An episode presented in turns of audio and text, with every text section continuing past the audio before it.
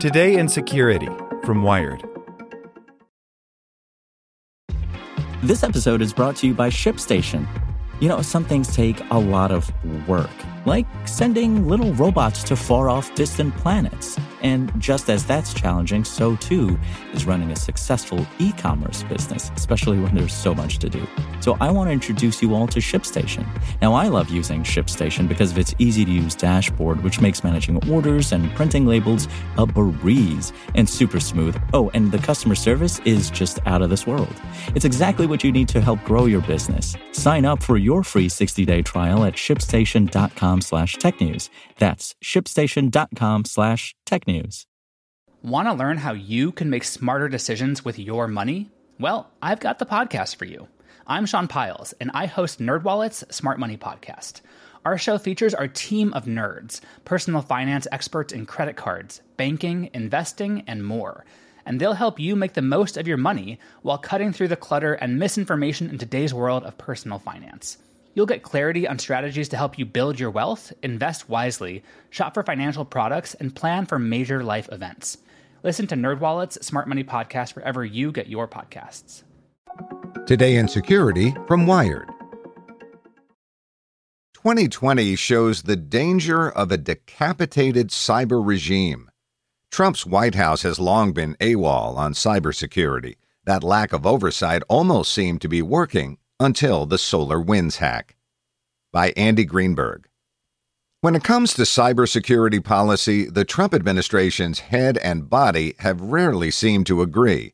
Take the past two months, for instance.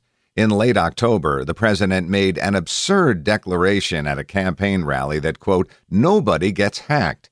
That same week, the Cybersecurity and Infrastructure Security Administration, CISA, Justice Department, and Treasury Department all took separate landmark steps to counter Russian hacking unsealing an indictment against six hackers in Russia's GRU military intelligence agency, imposing new sanctions on the Moscow Research Institute responsible for a uniquely dangerous piece of malware, and warning of an ongoing hacking campaign believed to be carried out by the FSB.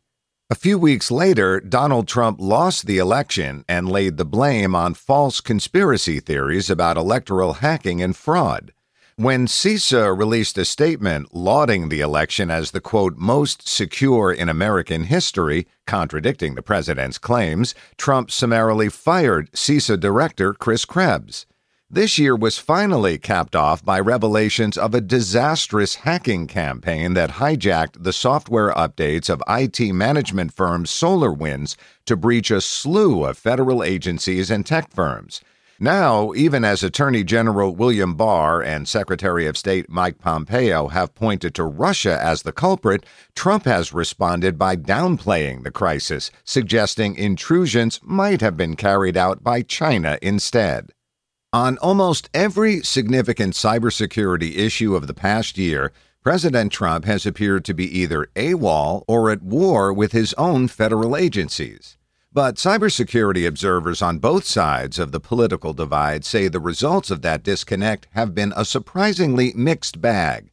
The ongoing SolarWinds debacle shows how Trump's disjointed, self serving failures of leadership have left the federal government struggling to pull together a coherent response to one of America's most serious cybersecurity failures in years.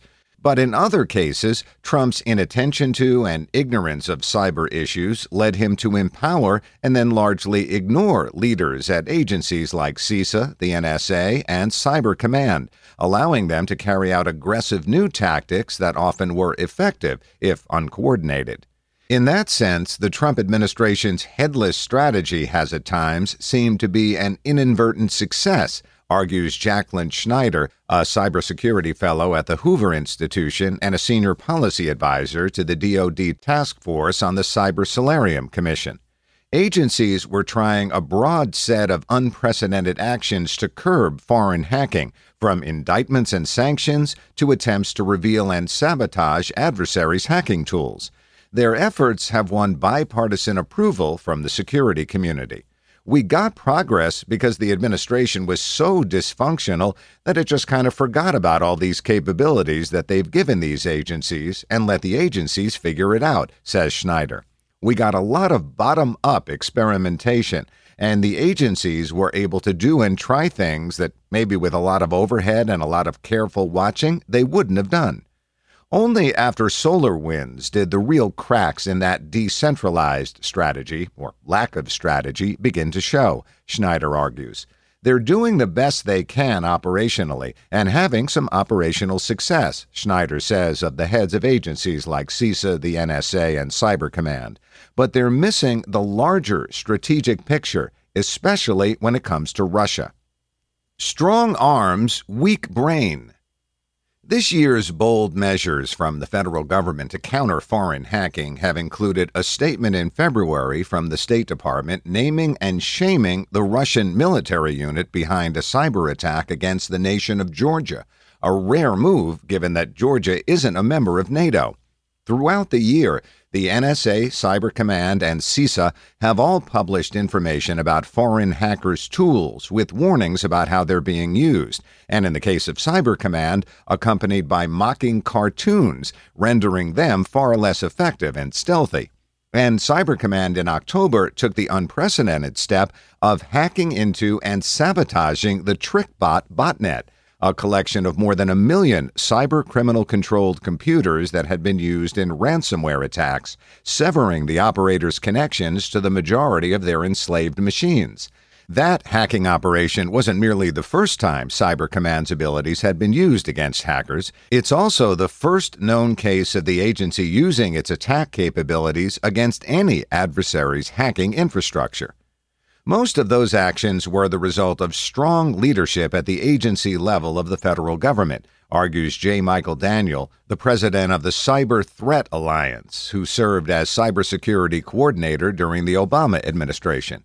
He names NSA Director and Head of Cyber Command General Paul Nakasone, NSA Cybersecurity Directorate Head Anne Neuberger, and CISA's Krebs as a few of the figures who pushed for aggressive responses on cybersecurity despite the relative inattention of the president.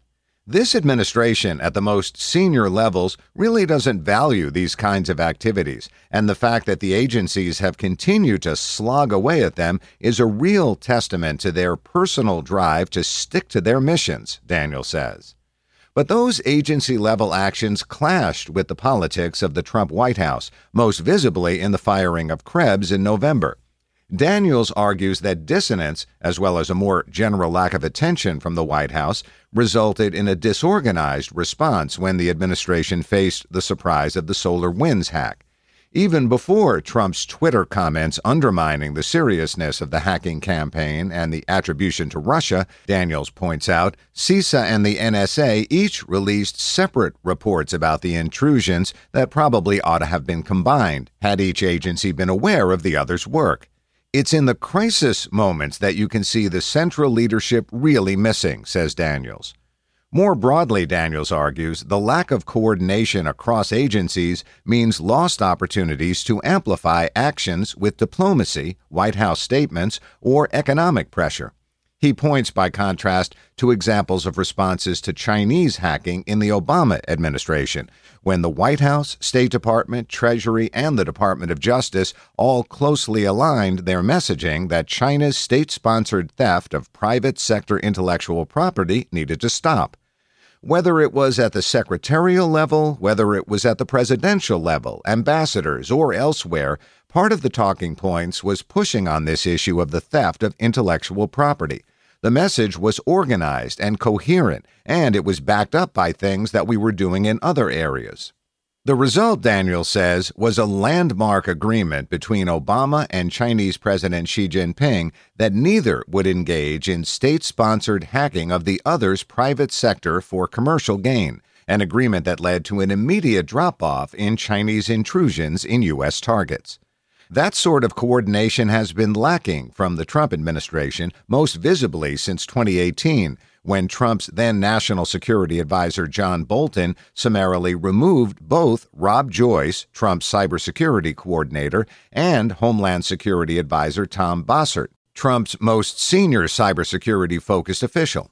Joyce, who'd formerly led the NSA's elite tailored access operations team, returned to a position at the NSA, but neither he nor Bossert were ever replaced in their White House roles. Playing jazz.